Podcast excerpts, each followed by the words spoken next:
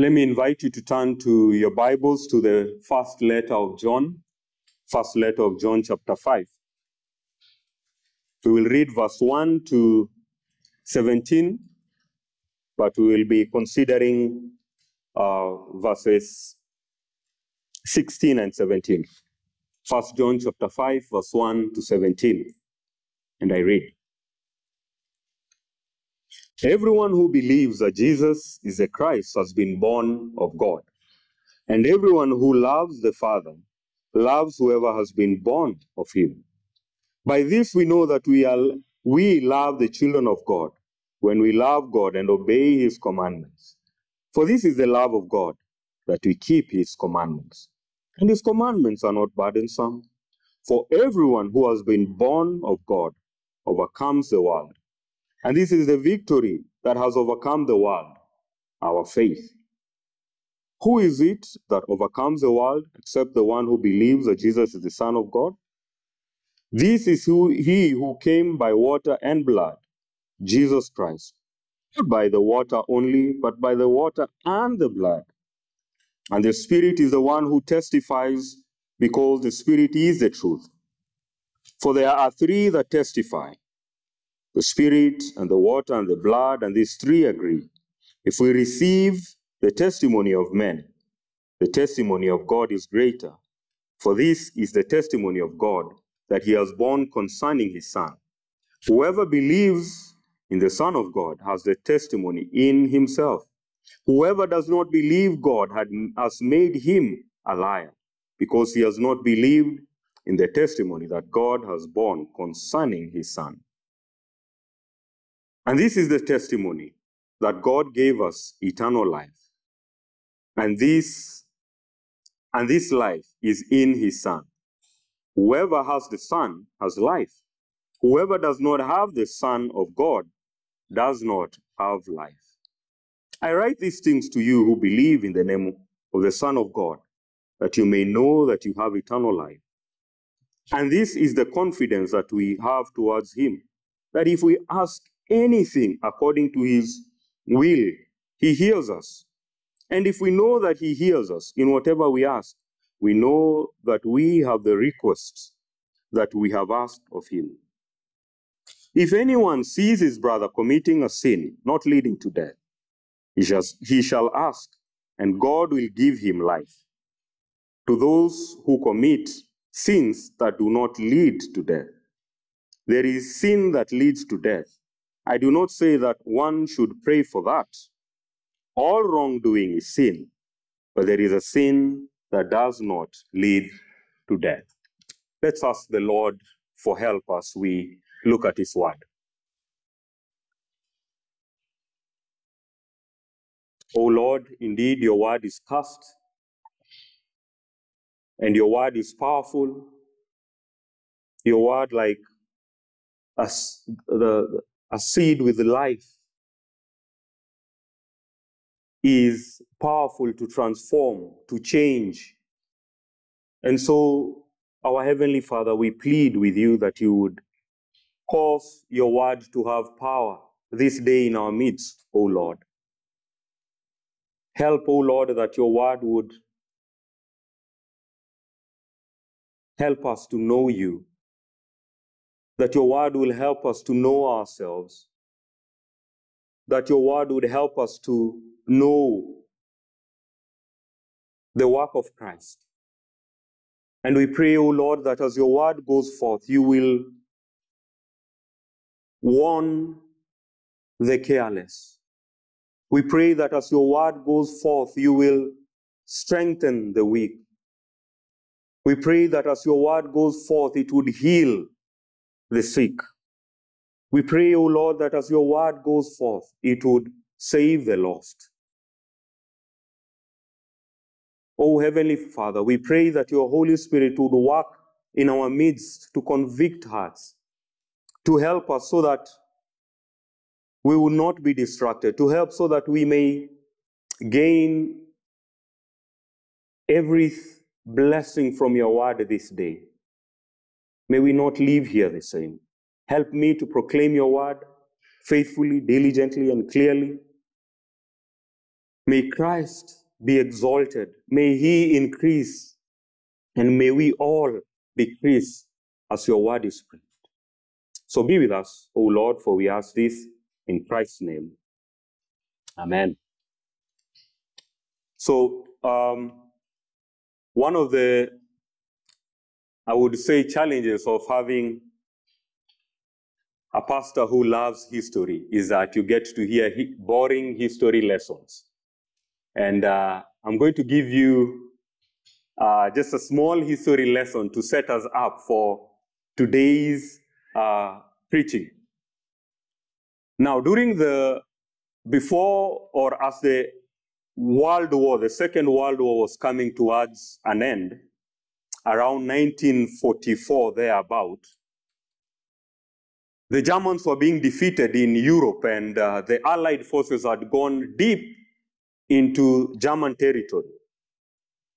And what happened is that there was a counter attack by the Germans. The Germans fought back in a last ditch effort to try and defeat the Allies. And the counter attack was so uh, brazen that the Allies were caught, off guard and there was a huge loss, especially on the Americans and the British.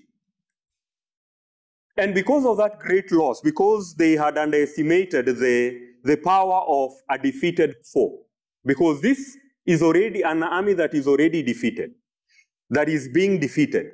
But because they had underestimated the strength and the capability of a defeated foe, what happened?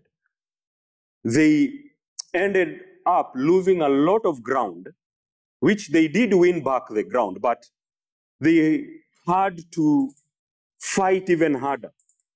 And one of the calls at that time to the soldiers is be very careful, be watchful, because this enemy that we thought we have already done with them, we have bombed their cities to rubble, we have hmm. bombed their industries, we might think we have defeated them and take it easy, we need to watch out. We need to be careful. And so the call went out to the soldiers on the ground that be watchful, look, and shoot. Two commands. Don't waste time. Don't try and reason with the enemy. Don't try and uh, waste time in trying to see, well, are, are they really that powerful? Are they really that strong?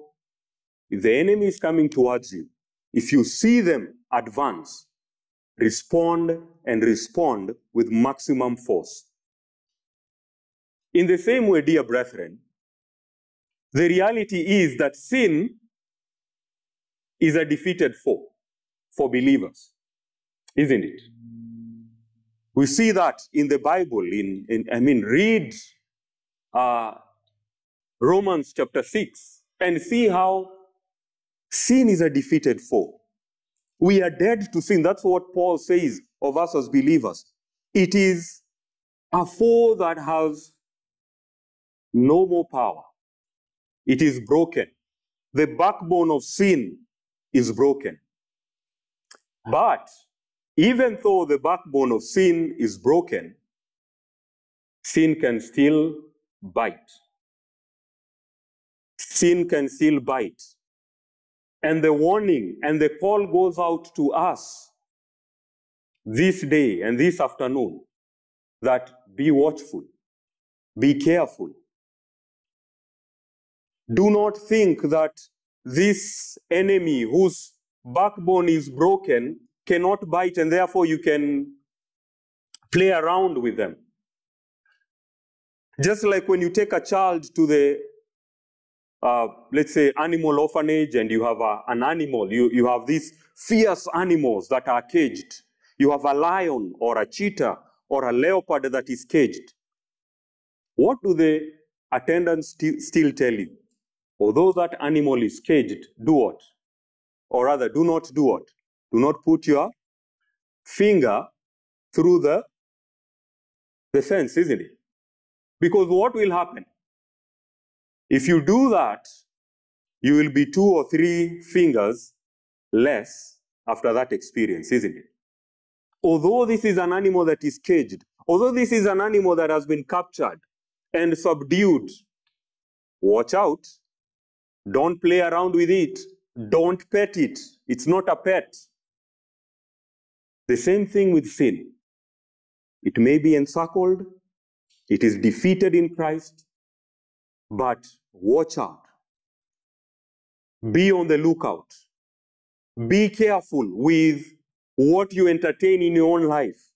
Be careful with your speech. Be careful with your conduct. Be careful with your thoughts. Be careful with your desires. For sin, even though it is defeated, can still bite. And so this afternoon, I want us to have this message watch and pray. Why? Because sin is serious. So, John writes to this church about the reality of sin as he comes towards the end of his letter. He has spoken about sin and the dangers of sin and how God has delivered us from the power of sin in Christ. But towards the end, he still comes back to that subject. Lest we be careless. Lest these brethren think that now that Christ has defeated sin, we can just relax. We can take our easy time. We don't need to pray for ourselves. We don't need to watch out for ourselves. We don't need to watch out for one another. He wants them. Watch and pray. So I want us to see three things to help us to keep this charge. Why is it important that we keep this charge? Because again, sin like a defeated enemy is often on the counter attack in our lives. So, why must we watch and pray? Why should we see the dangers of sin? Well, the first thing I want us to see is that we, you, we must pray for those being ensnared by sin. That's the first thing that he brings out to that church, to this church, and to this church, Trinity Baptist Church, this morning that we as a church ought to be on the lookout for one another. In verse 16, he says this If anyone sees his brother committing a sin not leading to the death, he, sh- he shall ask God, and God will give him life. As John is coming to the close of his letter, he continues on the theme of prayer. And now he makes an application to the believers, to the saints. It is always a good thing to end our teaching with prayer or to end our teaching with encouraging people to pray. And we see John doing this. At the end, as he finishes his letter, he now calls the saints to pray. And now he calls them to pray for one another. But before they engage in prayer, he says, if anyone sees his brother, look at that. He doesn't say, if the pastors see, or the deacons see, or the mature see. Uh-uh. It is what? If anyone. It is the responsibility of every Christian to take care of your fellow Christian. It is your duty to take care of the person seated next to you. It is your duty and your interest to ensure that the person seated next to you lives a godly life And let me also put it the other way around. It is the duty of the person seated next to you to ensure that you live a godly life. Because sometimes we think of Christianity, sometimes we think of our Christian life as Jesus Christ is my personal Savior. Therefore, holiness is my personal business. No. Jesus Christ is your personal Savior, but your holiness is our business. Your holiness is our responsibility. We have a right and we have a duty to follow up on you because God has commanded us to do so. If anyone sees his brother committing a sin, they must respond. We must respond. We can't simply say, well, you know, I'm not the pastor, or I'm not his husband or his wife, oh, or I'm not even very close with that person. No. We must be those who take care of one another. We must be our brother's keeper. John calls the church to be watchful in prayer and to be prayerful for one another. It is important that he calls the church to pray for one another, and especially for those who are erring, those who are under heavy temptation, those who have begun to give in to sin. Now, why is this important that John gives this command? Well, it's because if you read the letter of First John, you will realize that it contains much about the troubles in the church. There was desertion by false brethren. John also talks about the release of what he calls the antichrists into the church. And he talks about the dangers of sin in our lives. And what normally happens is that when people hear such statements, or when people hear about such troubles, we might tend to withdraw. We might tend to think, well, that's a lot of work. I mean, I mean, the church, I mean, be, just imagine you are a member in this church. False teachers had come in and they had drawn away a big chunk of the church. And on top of that, John says that the evil one has unleashed antichrists into the church. You know what might happen? Someone might think, oh, that, that's too much for us. That's too hard for me. People might fold their hand and be content to give up the sinning brother or the sinning sister in our midst. But John says, no, it is your duty. It is your responsibility to ensure that they are healed of their spiritual sickness.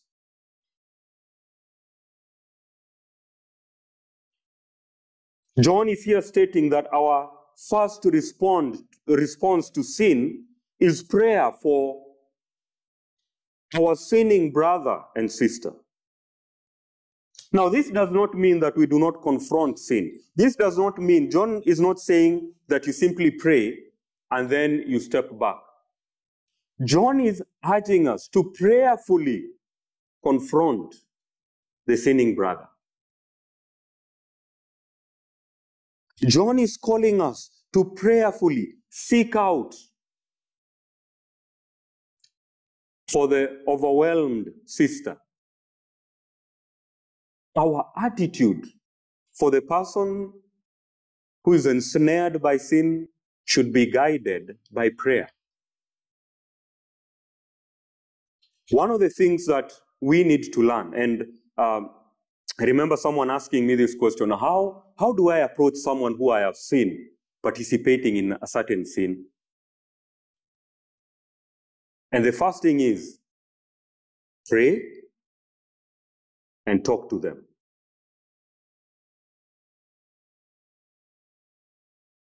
Now, there can be situations where, uh, because of maybe the spontaneity of what has happened, it has happened so fast and so quickly that you have to speak to them.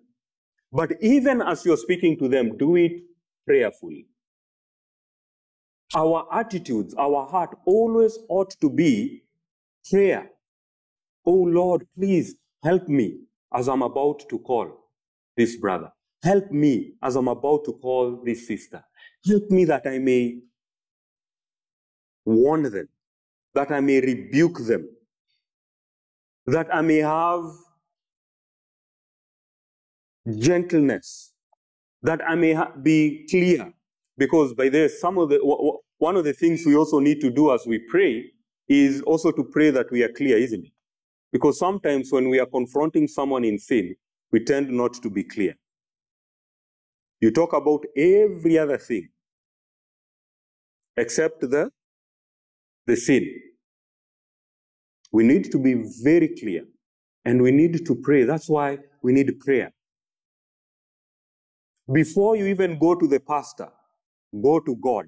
That's what the Bible is calling us to. Don't be quick to call pastor. Oh, hi, Percy. You know, I've just caught this person doing one, two, three. Because the first question I will ask you is Did you talk to them? Did you pray for them? Before you text them, did you pray for them? Are you praying with them? We need to be known to be a people who are prayerful. Why do we need prayer? Because it's only God who is able to give life. Do you see that? A very interesting word. It doesn't even say God will give him repentance, that God will even restore him. It says God will give him life.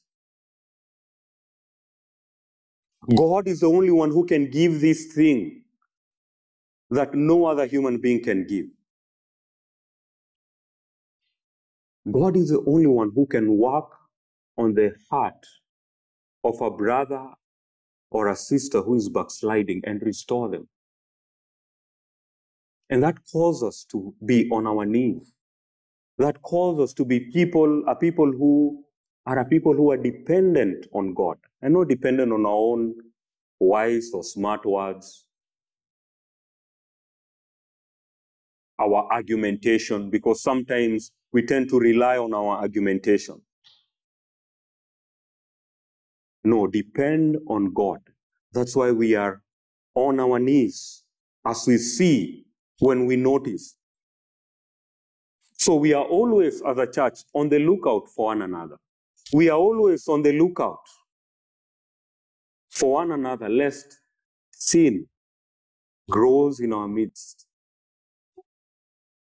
We must be a church that is on the lookout for one another. And let me say this how for those who do not gather with the saints, how, do, how can you exercise this verse?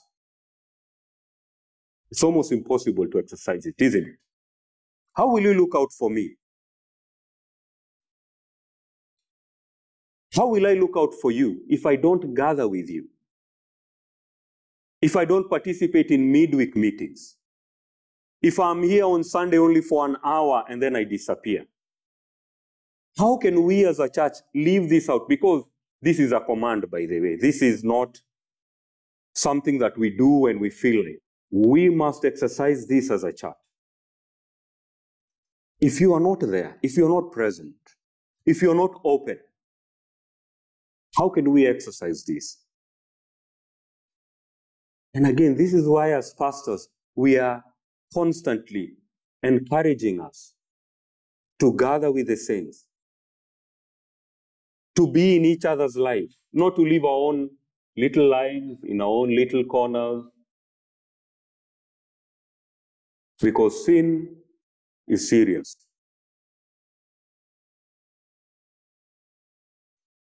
And it is looking for those whom it will master or, or who it can master. And we need one another. Because there are some, some there are times when you are involved or you are being given to a certain sin and you don't realize it. Until someone just says something to you and tells you, by the way, I've noticed that you like using this word or this statement.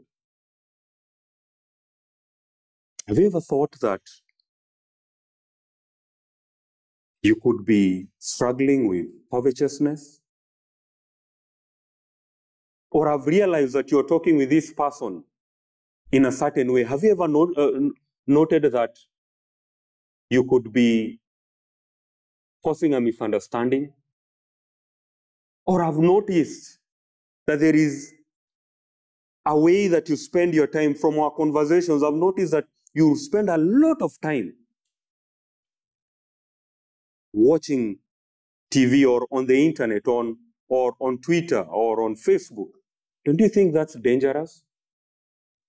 And you realize, wow, okay, I never, never seen that. I'd never noticed that. Or I'd never seen it to be that serious. Brethren, that's why we need one another. That's why we need to be in each other's lives. That's why you must allow other people to be in your life. I know we, I know we live at a time where my life is my business. So please don't be into my business. No, John is saying we must be in each other's business. We must be on the lookout for one another. We must keep each other accountable. It is not the work of the pastors to do this, it is for everyone. It is not just the work of the mature in the church, it is the work of everyone in the body. And we will be learning uh, on the Sunday school class, our brother Mark Mujivani is taking us through that, that how ministry is not just something for pastors, it is something for every member of the church. This is the reality. Pray, engage in prayer for one another. But then, secondly, he tells us, yes, pray for those who are ensnared. We must pray for them, but then there is a warning, a very clear warning as we pray for one another. If you have not been convinced by what John has been saying about the, uh, the dangers of sin from chapter 1 of his letter, then he ensures that in verse 16 or verse 16 and 17, he brings out the reality very clearly that we must not underestimate the threat or the danger of sin. Look at what he says. There is sin that leads to death. Now that's a shocking statement.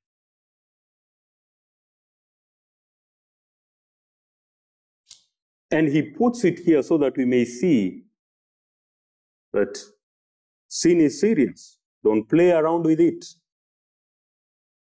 Don't toy uh, around with sin. So many people view this passage, the passage we are looking at this afternoon, as one that teaches about a mysterious sin. But one of the things I want us to see or to note is that John is primarily teaching on the subject of prayer. By the way, these two verses are about prayer. And he is teaching how prayer is a means by which we can help one another to fight off sin, to kill sin, to mortify sin.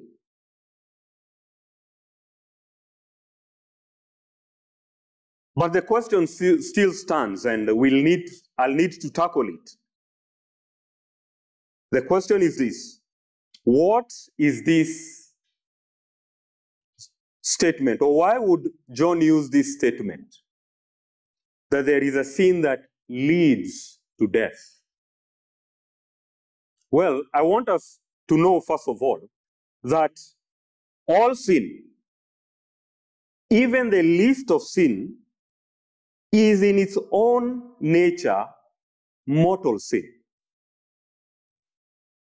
In that it separates us from God or deserving of death because it is going against a holy God.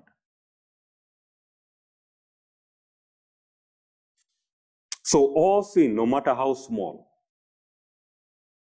is mortal. It leads to death. It leads to separation between man and God.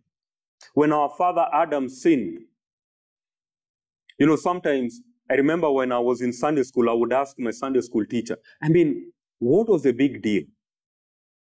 Adam just went and he took a, a fruit from a tree and he ate it.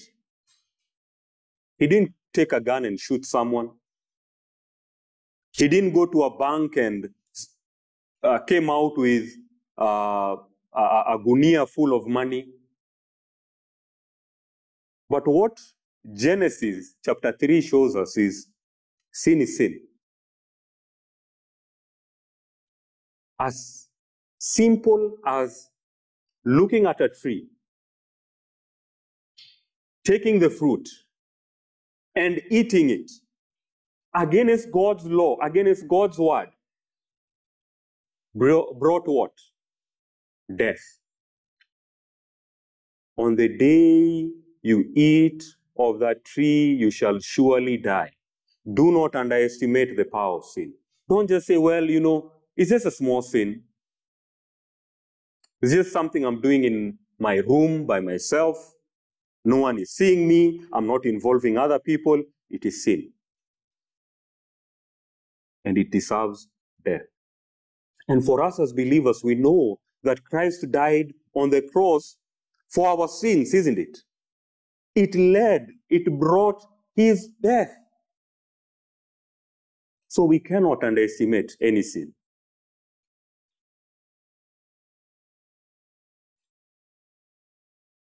But why would John use this statement, leads to death? Now, much has been written on the question of what this sin is that leads to death.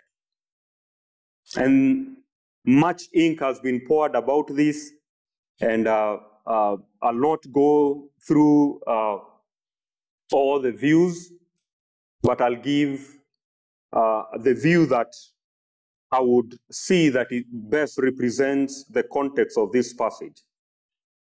Now, one of the things I've noticed is that whenever people try to answer the question of what this sin is that leads to death, is that people tend to jump to other books. But then I want us to just take time and look at the letter of First John to see what John is exactly talking about so that we may see the threat of sin because I believe this is the main point of John. John wants to show us that sin is serious. And that's why we must be on the lookout for it. And that's why we must pray for one another to God. A close look at the whole letter of John will show that this is not a particular sin. If this was the case, wouldn't John have told us about it? I mean, it would be unfair and even wrong for John to mention something in his letter that he expects you to find what he's saying in another book. The answer is found within the same letter, First John. So it would be unfair if John has not mentioned it or has not talked about it. And why should, or, or if it is a, a mysterious hidden sin, why would the apostle keep it from us and hide such an important truth if this sin is this deadly? I would like us to see that John has already revealed the nature of this sin in his letter. And this is it that John is not talking about a particular sin, but he is talking about an attitude towards sin.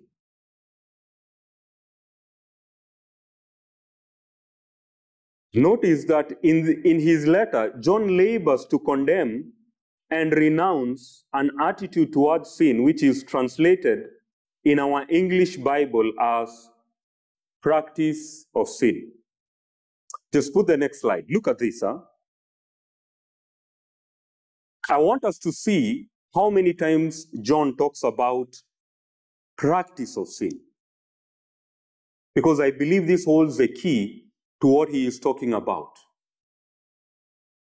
In 1 John chapter 3 and verse 4, look at what he says. Everyone who makes a practice of sinning also does what? Practices lawlessness. Verse 6 No one who abides in him does what? Keeps on sinning. No one who keeps on sinning has either seen him or known him. Verse 8 Whoever makes a practice of sinning is of who? So of the devil. Now look at that. John is pointing to an attitude towards sin.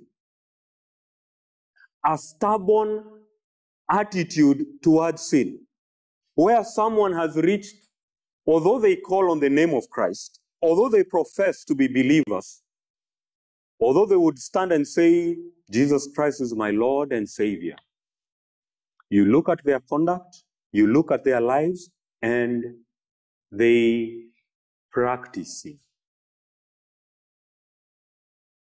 They are given to sin. They love sin. Sin is not something that is a struggle because true believers struggle with sin. They do fall into sin, but they don't practice sin.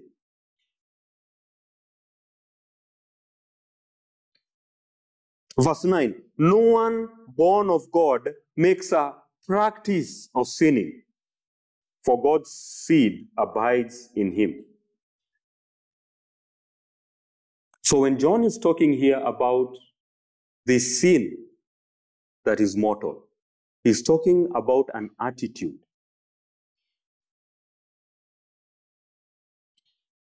Where sin is a practice. And we need to see that the, the word practice in our English Bible is the Greek word uh, poieo, which means to abide in, to agree with, to bond with. All right? So that's a picture he is putting. Someone who abides in something. They are one with that sin.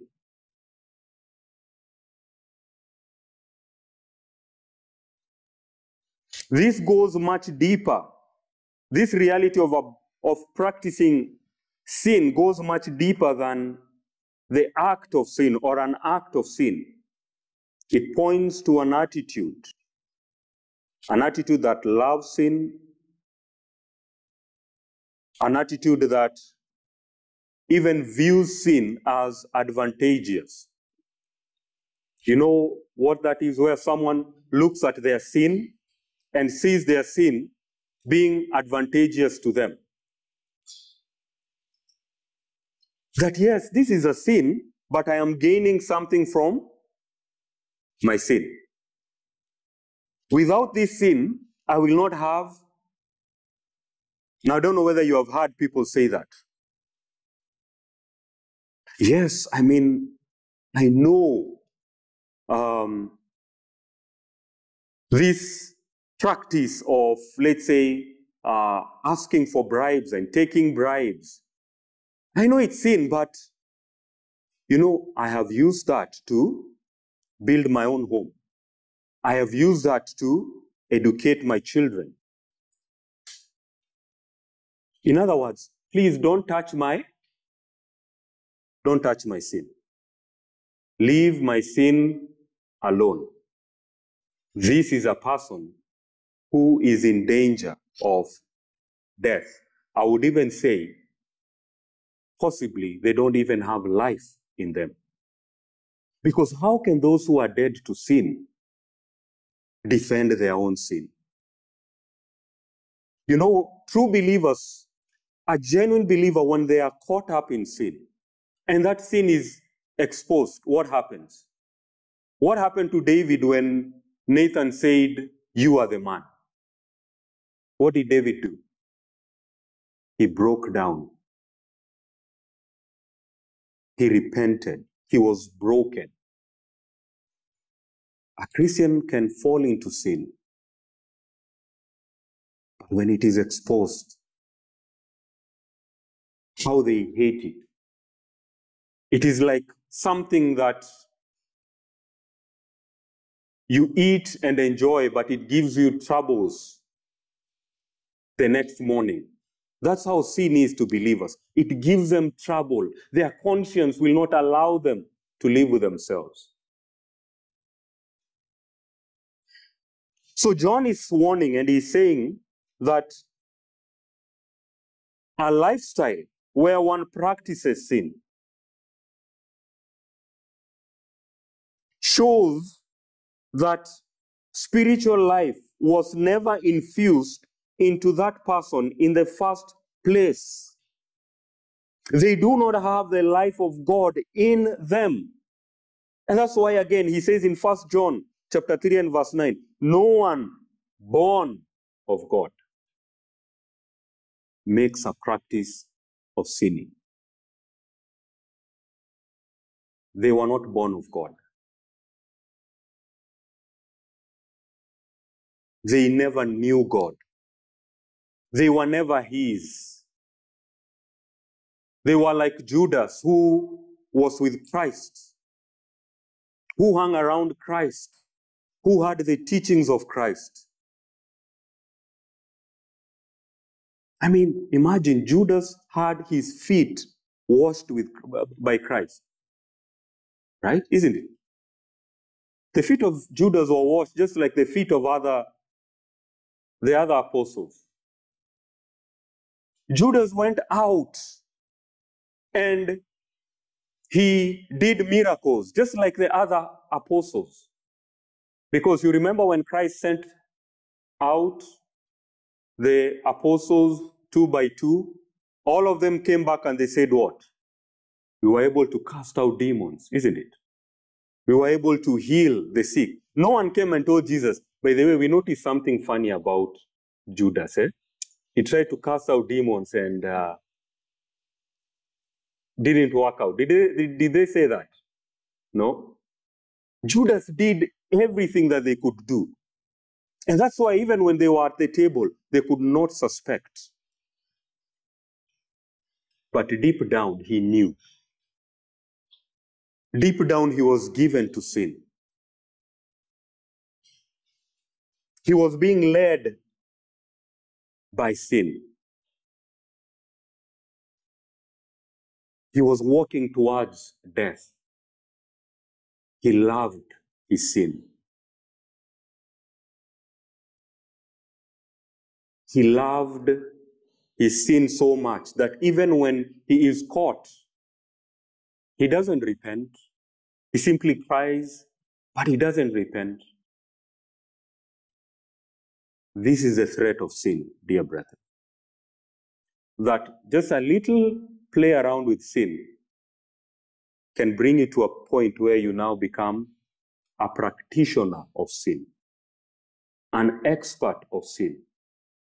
You are such an expert at sin that you know how to do the sin, you know how to hide the sin, you know how to excuse your sin, and you know how to push back anyone who touches your sin. That is it. Practice of sin. John is saying to us, watch out. Watch out. If you are there, you don't have life. You may act like you have life. You may act like a Christian. You may hang around Christians. You may even like hanging around Christians. but you are dead inside. And John was warning those who are in the church, and John is still warning those who are in this church. Even today, watch out. Sin can take you captive. Play around with it just a little bit, and you'll be taken captive. Don't defend your sin. Don't hide your sin. When a brother or a sister comes to you and they rebuke you a certain sin, please deal with it. When the word of God preached from this pulpit deals with a particular sin in your life, please don't resist it. Sin is serious, dear brethren. For the unbeliever who is listening to me, you're still in your sins. You're still thinking, well, my sin is not that big. I don't need to repent. I don't need Jesus. I don't need to come to Christ. I have it all together. No, listen. The sin of our father Adam brought death. And all of us were born under sin because of our father Adam. And when God there was talking about death, he, de- he didn't just mean physical death, he also meant spiritual death and eternal death, where those who do not repent of their sins, those who still remain with their sins and hide it and hold on to it, like Sodom and Gomorrah, they will be in eternal flames. They will be in eternal suffering, away from the presence of God. They will be under the torment of being separated from God.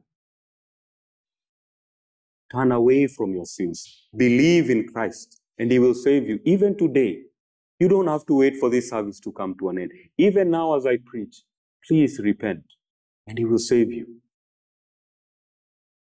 So watch out. Sin is serious. But then, lastly, or thirdly, I want us to see we've been encouraged to pray. We have been encouraged not to underestimate the threat of sin. But then, there is a relief at the end. There is a statement of comfort at the end in verse 17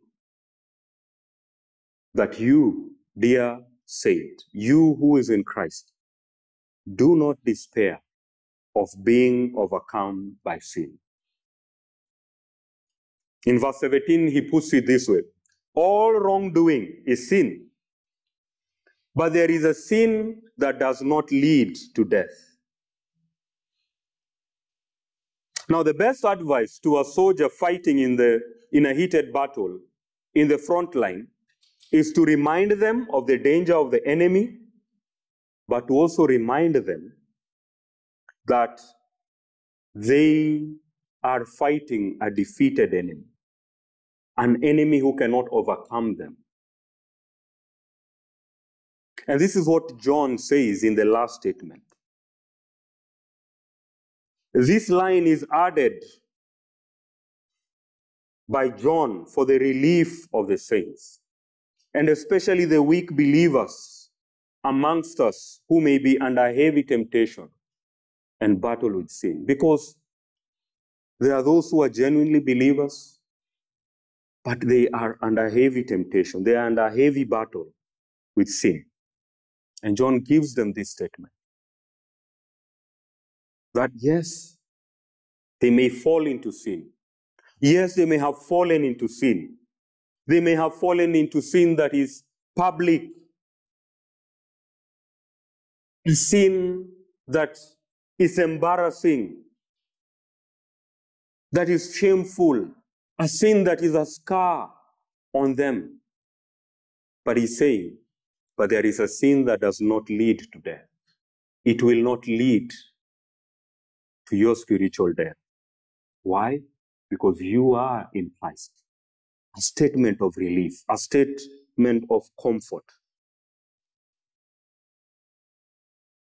John, in a loving way, knows that when the saints hear of the seriousness of sin and that a lifestyle or a practice of sin is an indicator of spiritual death. Some might fear that they have already or they are already, already under such a predicament. But John comforts them. Comfort is brought to the weak and those who struggle that they have not and they cannot cross the line into death because they are in Christ. Because Christ has died for their sins. Because the Holy Spirit of God indwells them, they cannot be overcome by sin. Yes, sin might tempt them. Sin might battle against them. And sometimes, yes, they will fall. Sometimes they give in to their own shame.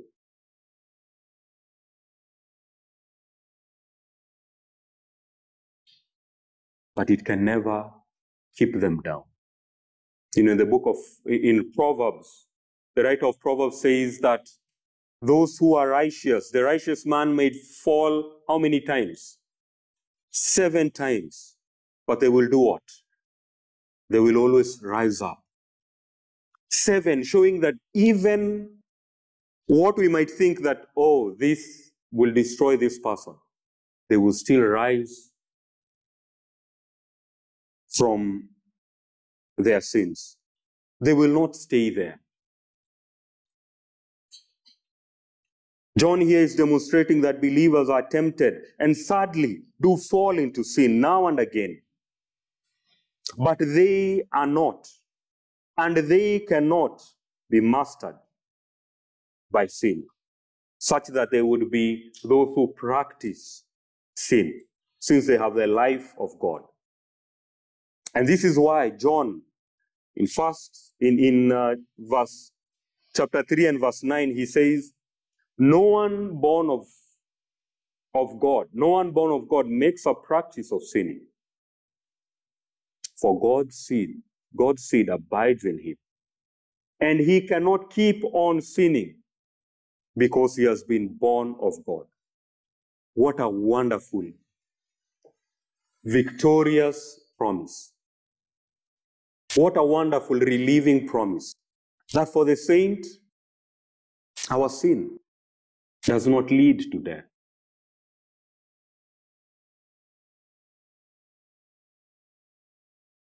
That the work of God in us will always lead us to repentance, will always lead us to humility. Even though believers are guilty of much unrighteousness, some of it public and humiliating, yet God will, in His mercy, forgive and preserve them in Christ, and they will not be marked by a life of sin.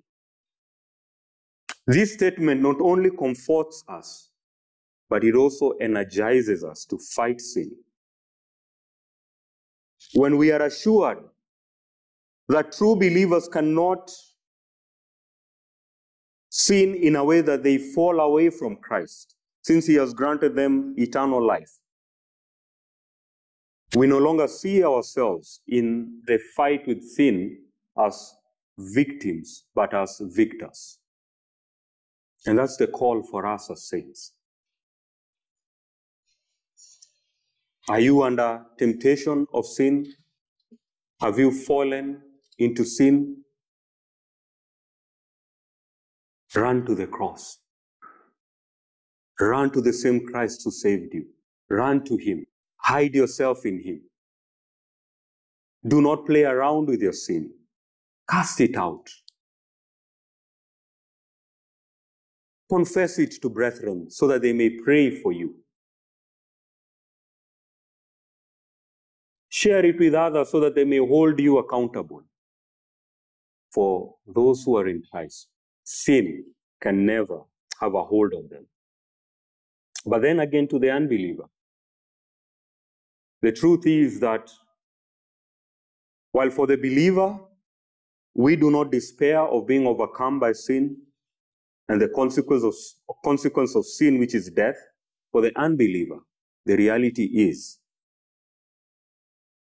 that you are, because of sin in your life, you are under the judgment of God. And because you are under the judgment of God,